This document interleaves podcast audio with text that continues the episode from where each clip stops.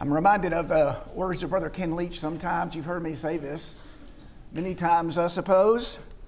After the song service, he's holding a meeting for us back in the previous auditorium. And after the song service, uh, he got up and he said, If that doesn't give you goosebumps, I guess you're just not, you're just not goosebumpable. And uh, I feel like that today in our, in our singing. Appreciate. Uh, the good work that those have le- who have led us today have done. Appreciate that a great deal. It's made our worship together uplifting and edifying, at least for me anyway. Be meeting again tonight at 5 o'clock. Meet again uh, Wednesday night at 7 o'clock. And we have Bible study on Sunday mornings at 9 o'clock.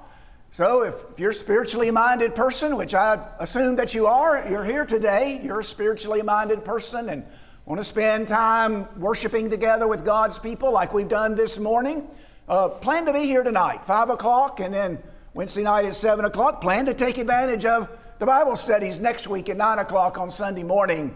That's time well spent. That's good quality time. And uh, we want to encourage that, encourage people to, to return and take advantage of that. And again, tonight at, at 5 o'clock. I'll invite you tonight, this morning, to turn in your Bibles to the book of Revelation. We're going to talk about a feature of the book of Revelation that we may not talk about very often, but, but once you have it brought to your attention, you maybe, if you haven't seen it before, you'll, you'll see that it's there very clearly.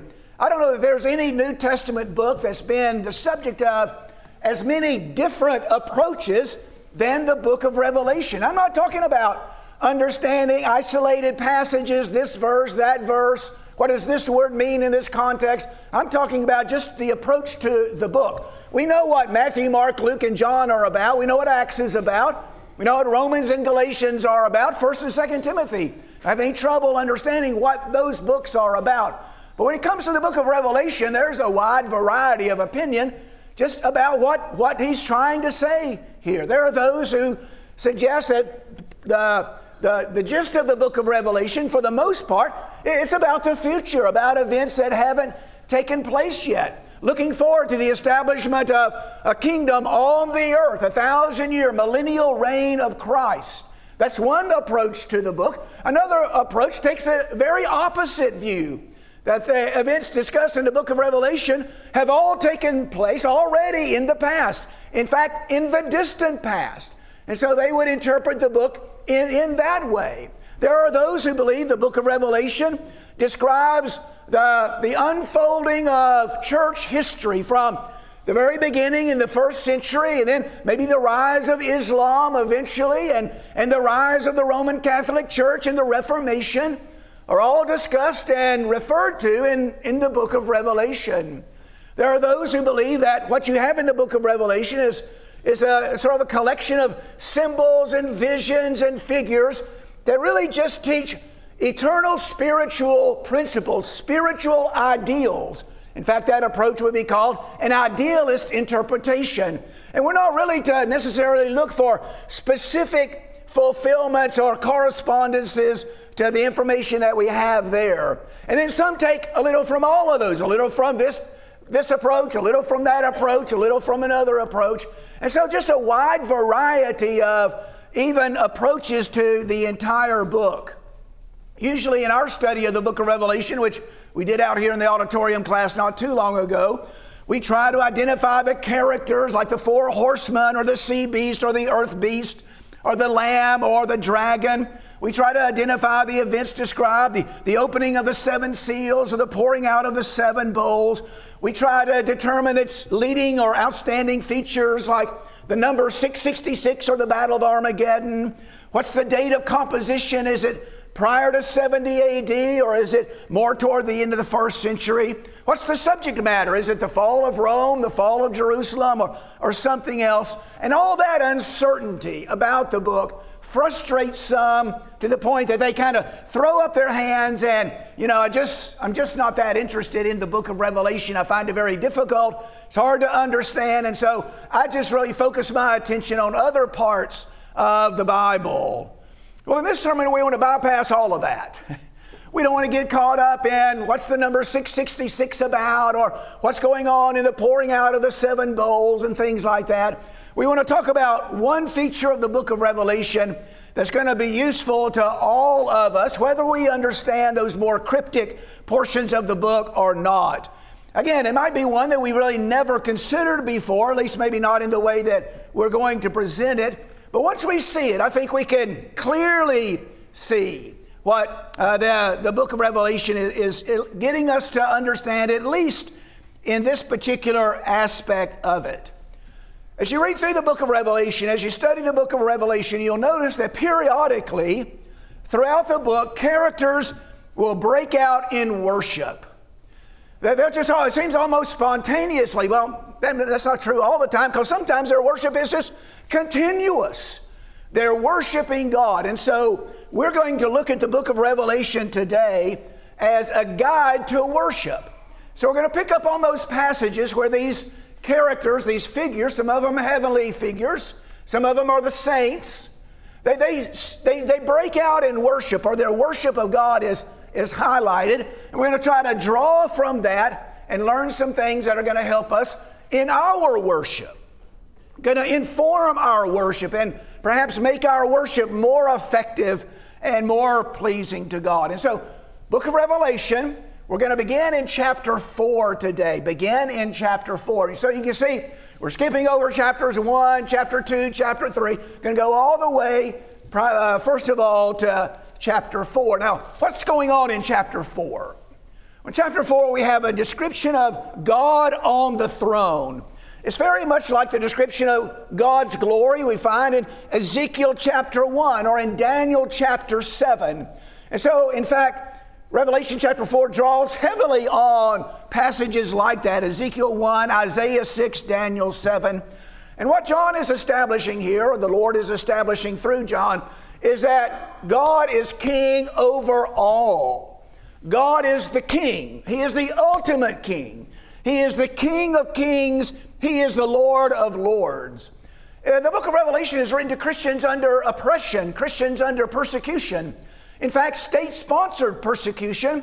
And it may seem to them at times, and it may seem to us at times, that Caesar is in control, that Caesar is on the throne, or that the president and our government is in control of our lives, or another king is has ultimate authority, but none of that is true. God is on the throne.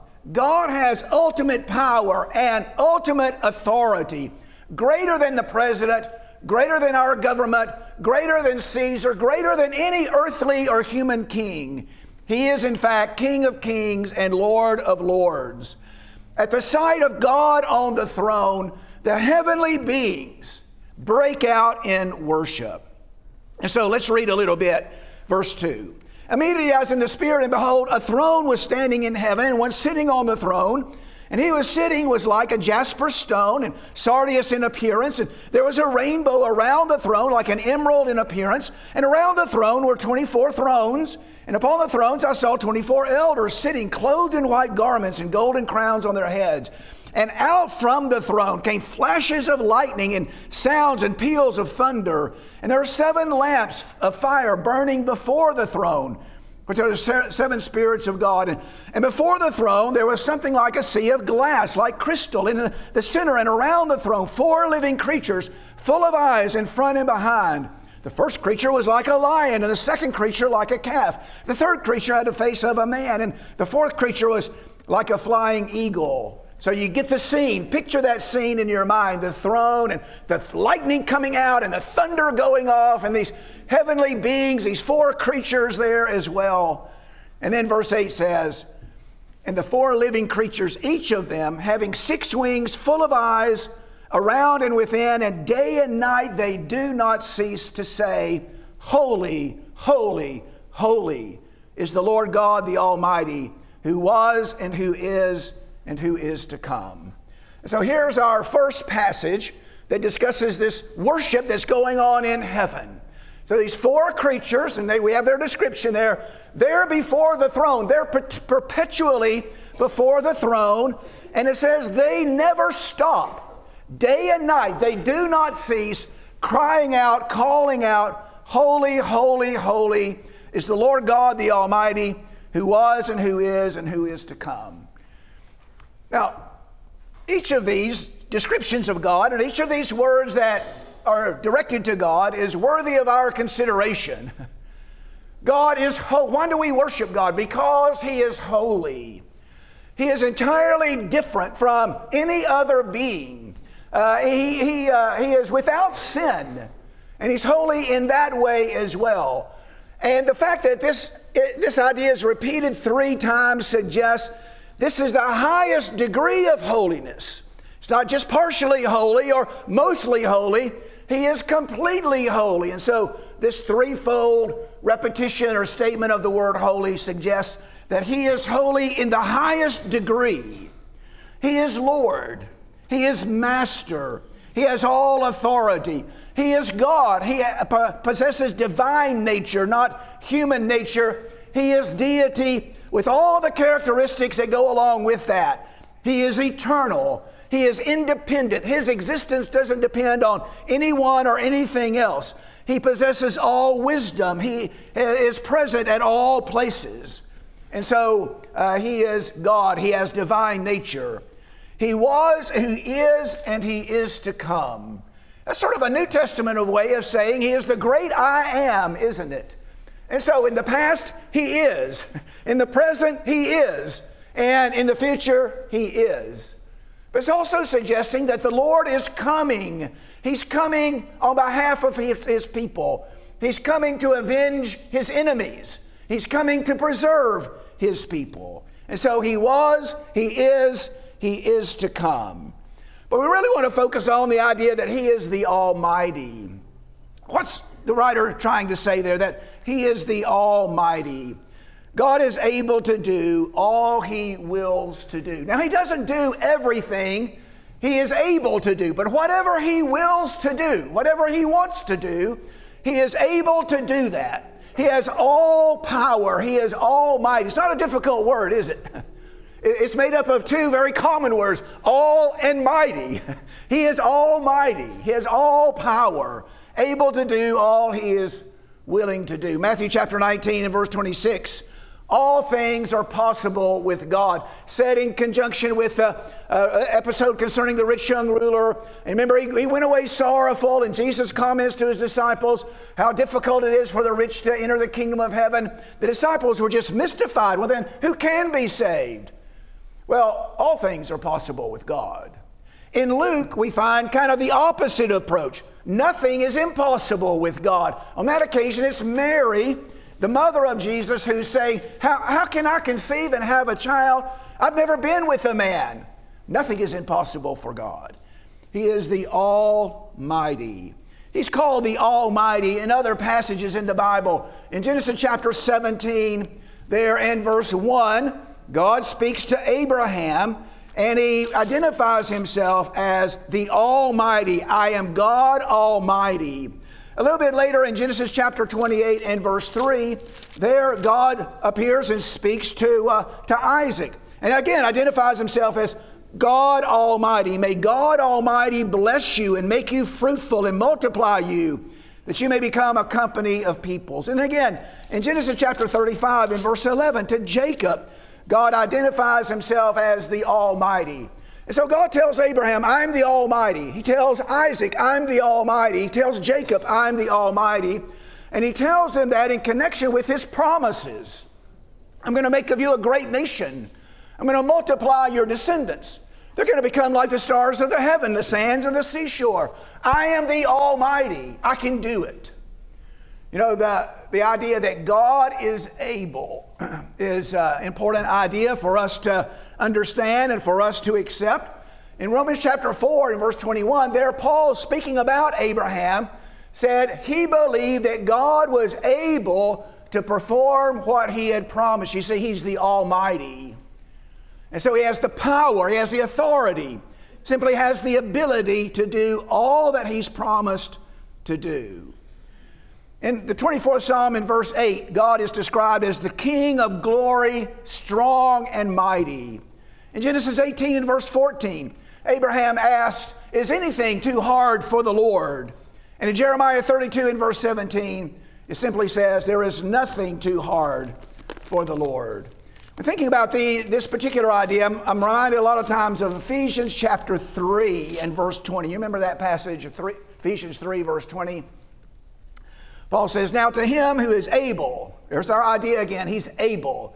To him who is able to do far more abundantly beyond all that we ask or think, according to the power that works in him, to him be the glory in the church and in Christ Jesus in all generations forever and ever. See, Paul ends up saying the same thing that the four living creatures say. he is the Almighty. He's not only able to do what he says, he's far beyond, that's far beyond the ability to do that.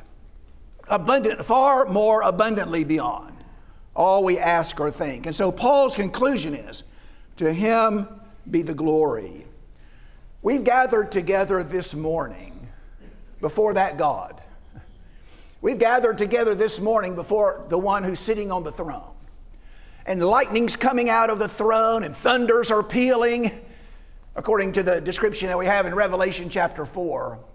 These living creatures perpetually, who are perpetually in the presence of God, continually praise Him as the Almighty. They never stop, night or day. What would we do if we were in the presence of that God? What do you think? What, what, what would you do? If you woke up and your eye, you lifted up your eyes and you saw that scene, what would you do? I think he would be saying, Holy, holy, holy is the Lord God the Almighty, who was and who is and who is to come. And so that ought to have an impact on our worship, you see. When we gather together, it's not just some sort of formal ritual that we're going through that we don't give, give very much thought to.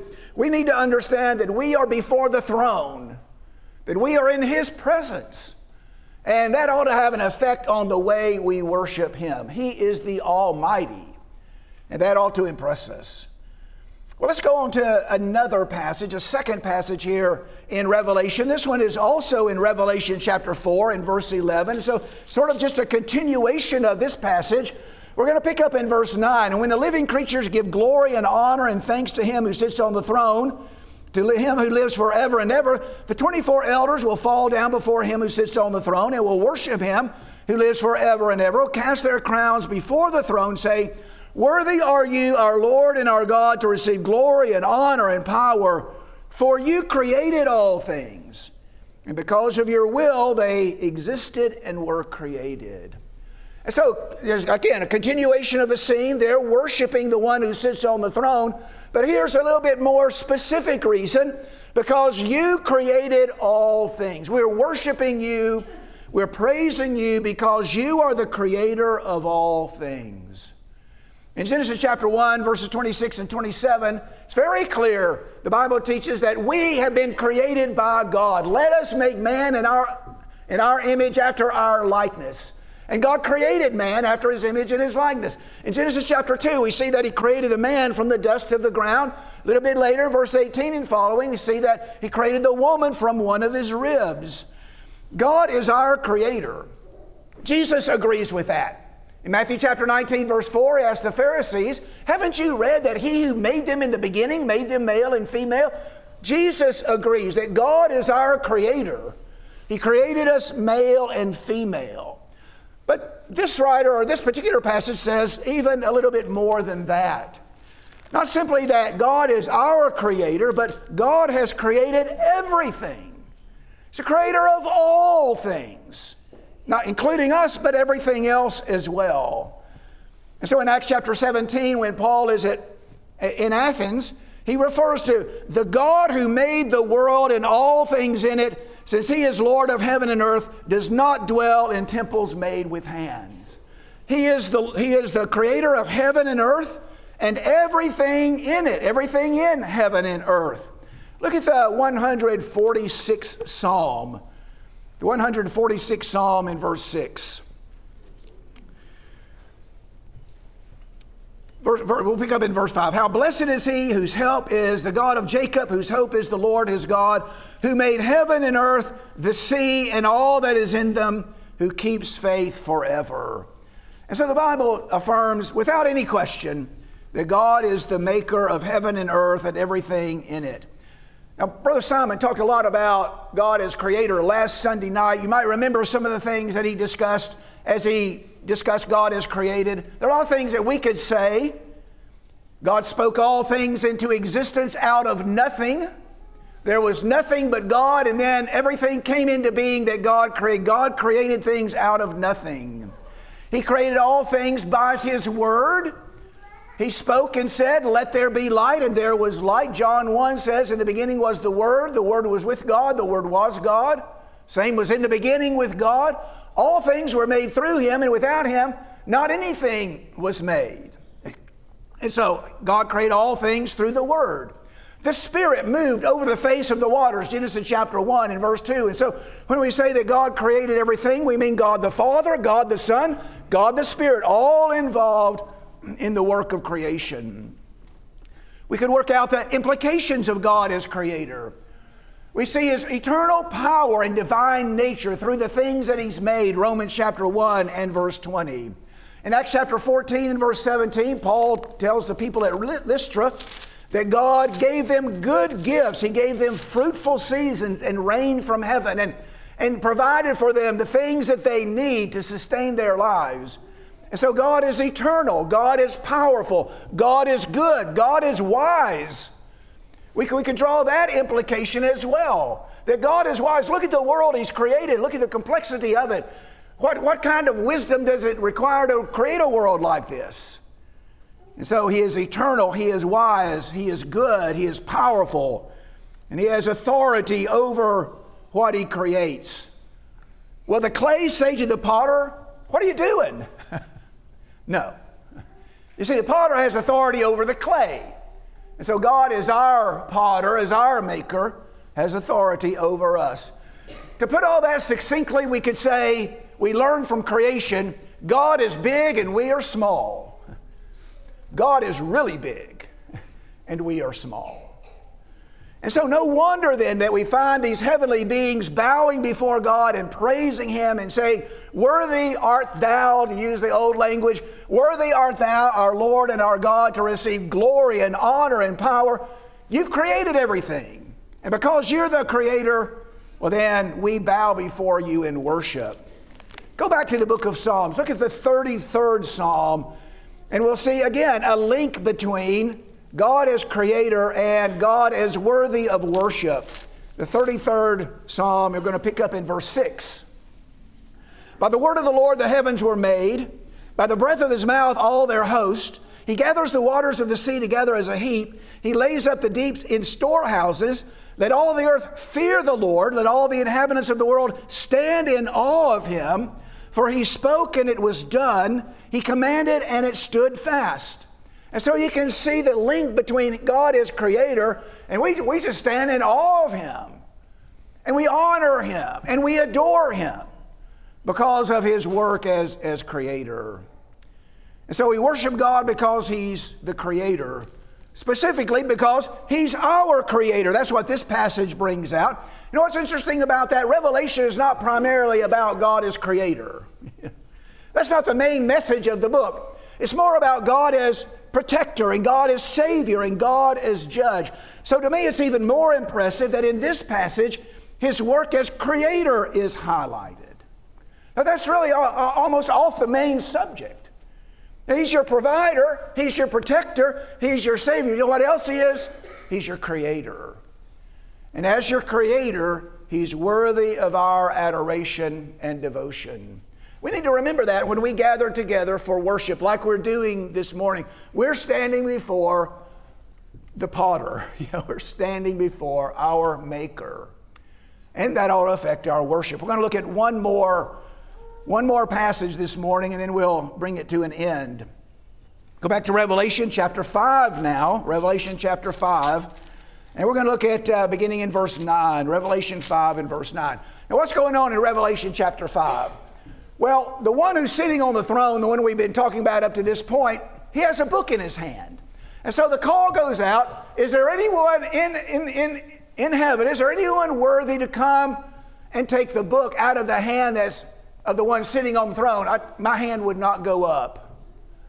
You mean me approach the one on the throne and take that out? No, uh, somebody else needs to do that.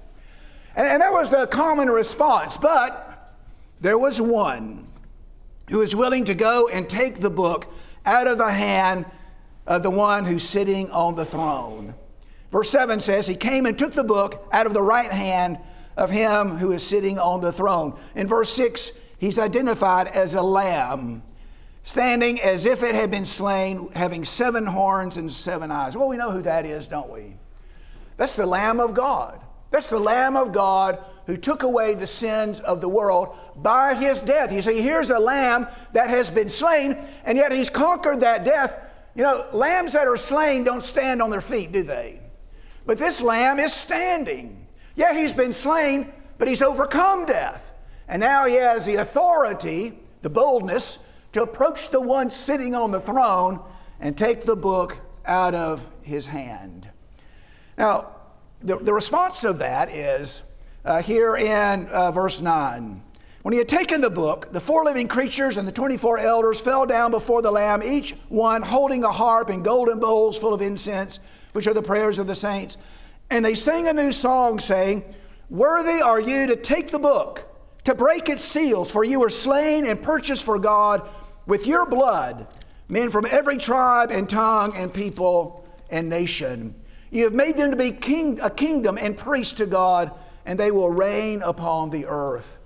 And so they're worshiping, they're praising the Lamb who went and took the book. And of course, the book is going to be opened, and we're going to see the contents of the book as we work through the book of Revelation. And it's going to talk about the things that are going to come to pass, shortly come to pass, but the things that are going to come to pass.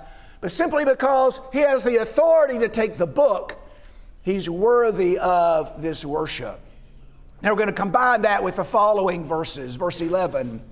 Then I looked and I heard the voice of many angels around the throne and the living creatures and the elders, and the number of them was myriads of myriads and thousands of thousands, saying with a loud voice, Worthy is the Lamb that was slain to receive power and riches and wisdom and might and honor and glory and blessing. And then we're going to continue, verse 13. And every created thing which is in heaven, and on the earth, and under the earth, and on the sea, and all things in them, I heard saying, To him who sits on the throne, and to the Lamb be blessing and honor and glory and dominion forever and ever. And the four living creatures kept saying, Amen. And the elders fell down and worshiped. And so here, the worship of all, well, really every, everything is directed toward not only the one who's sitting on the throne, but to the Lamb as well. Why is the Lamb worthy of worship? Well, let, us think about that a little bit. Both of them in this passage are worshiped. Both are worshiped equally. They are worshiped together. You see that in verse 13? Everything uh, in heaven, on the earth, under the earth, in the sea, all things in them are saying, to him who sits on the throne and to the Lamb. Both of them are worshiped. Both of them are worshiped equally. Both of them are worshiped together. One is not offered a lesser degree of worship. It's not that the one sitting on the throne gets a higher degree of worship and the Lamb gets a lower degree. No, no. They're all worshiped, they're both worshiped the same. They are treated as equals. Notice the words used in worshiping the Lamb. To him belong blessing, honor, glory, dominion, riches, and wisdom. Same kind of words that are used of the one sitting on the throne in chapter 4 and verse 11. Why is the Lamb worthy of our worship? And notice, he's worthy of the worship of those who are in heaven, those on the earth. That's us. On the earth. The people on the earth are worshiping the one sitting on the throne and the one on the Lamb equally. Well, that's why he's worthy of our worship, because the Lamb, the Son, is equal to the Father. That's, that's the point of the New Testament. that the Son, Jesus of Nazareth, is equal to God the Father. In the beginning was the Word, and the Word was with God. The Word was God, and the Word became flesh and dwelt among us. Jesus says in John 10 and verse 30, I and the Father are one. We're, the, we're one, we're equal. In John chapter 20 and verse 30, we referred to this earlier, I think, in the Lord's Supper comments. Thomas confessed to Jesus, My Lord and my God. Jesus is equal with God the Father. Now, as critics understood this in John chapter 10 and verse 33, uh, they say that we're, you know, we're challenging you because you make yourself out to be the Son of God. And they got it. They understood what Jesus was saying. Now, they were wrong in their conclusion. He is the Son of God, but they understood the claim. Even Paul makes this kind of statement. Titus chapter 2 and verse 13 refers to our great God and Savior Jesus Christ. You see, that's the critical issue, isn't it? That's the critical issue of the New Testament. Jesus of Nazareth, this man that walked among us, this man that his fellow townsmen saw grow up. They knew his father and mother, they knew his brothers. And, and, and, so the critical issue this man is the Son of God. Do you believe that? This man is equal to God the Father. Do you believe that? And so, since he is equal, and we see his equality expressed here in uh, th- these passages, Romans chapter 5, because he is equal, no act of devotion, no act of dedication, adoration, no statement of praise or honor, no gift is too great for the Lamb. Now, in this particular passage, not only is his equality implied, but there is a reason for worshiping him stated explicitly. He is worthy of our worship because you purchased for God with your blood men from every tribe and tongue and people and nation. You see, we worship the Lamb because of what He did for us, because He gave His life for us, because He purchased us so that we might belong to God, and He did that with His own blood. Here's the way Peter expresses it in 1 Peter chapter 1 and verse 17. If you address as Father the one who impartially judges according to each one's work, conduct yourselves in fear during the time of your stay on earth, knowing that you are redeemed with not with perishable things like silver or gold from your futile way of life inherited from your forefathers, but with the precious blood as of a lamb, unblemished and spotless before God. We are redeemed, we are purchased by the lamb, purchased to belong to God through his blood. When Jesus institutes the Lord's Supper, he refers to the cup, this is my blood which is poured out for the remission of your sins. We've been purchased with the blood of Christ, Acts chapter 2 and verse 27. He set forth as a propitiation in his blood, Romans chapter 3 and verse 25. We worship him because of what he's done for us. I'm sure from time to time we think about our former manner of life and our condition, our spiritual condition before we became Christians. The Bible describes it in a passage like Ephesians chapter 2. He says, We are walking according to the course of the world, according to the prince of the power of the air, of the spirit that's now working in the sons of disobedience. We all formerly lived in the lust of our flesh, indulging the desires of the flesh and of the mind. We were by nature children of wrath. But God, being rich in mercy because of his great love with which he loved us, even when we were dead in our transgressions, made us alive together with Christ. By grace you've been saved. In chapter 1 and verse 7, in Christ we have redemption through his blood. When we come together, it would be a good thing for us to think about where we were at one time in our spiritual condition, where we were, but where, thanks be to God, we are now. and praise the Lamb that was slain. Praise Him because by His blood we've been purchased by God. So, it's appropriate for us to sing, Worthy of praise is Christ our Redeemer. Worthy art thou. Well, I've got a lot more, but I'm going to stop right there. we'll make this a two parter. How about that? Instead of trying to squeeze it all in in one part, we'll make it a two parter. And so next time I preach will be next Sunday night. We'll, we'll continue this, looking at Revelation as a guide to worship. And you can see This doesn't have anything to do with all those challenging, mystical, mysterious parts of Revelation. We, we can all see this.